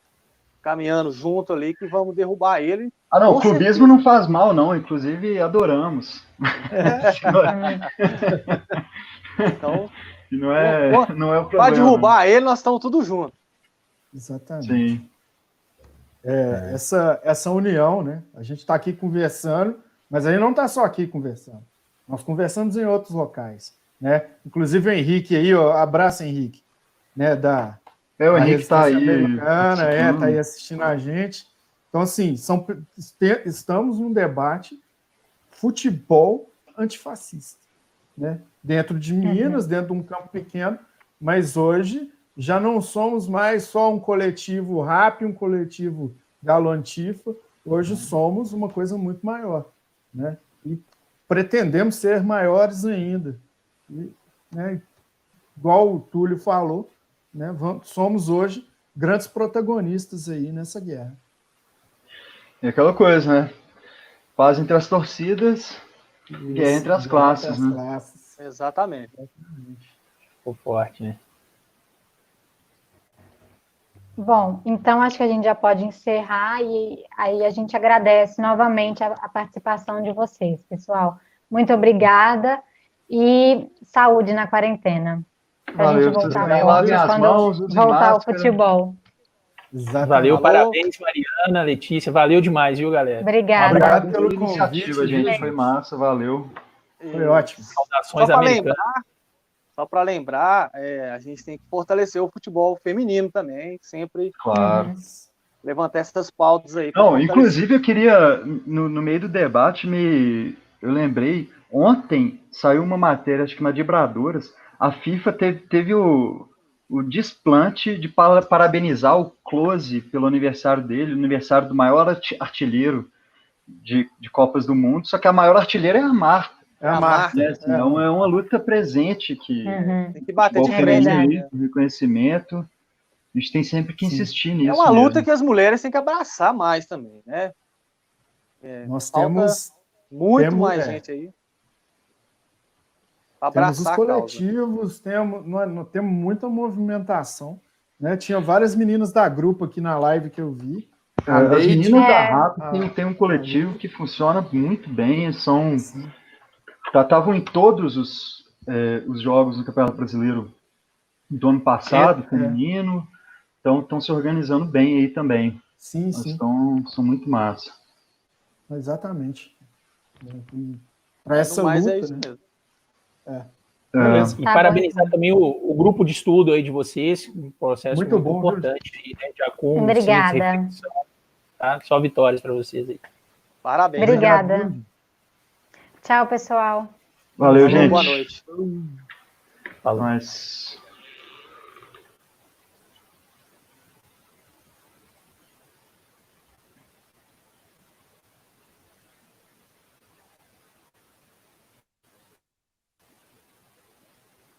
Só sair? Acabou?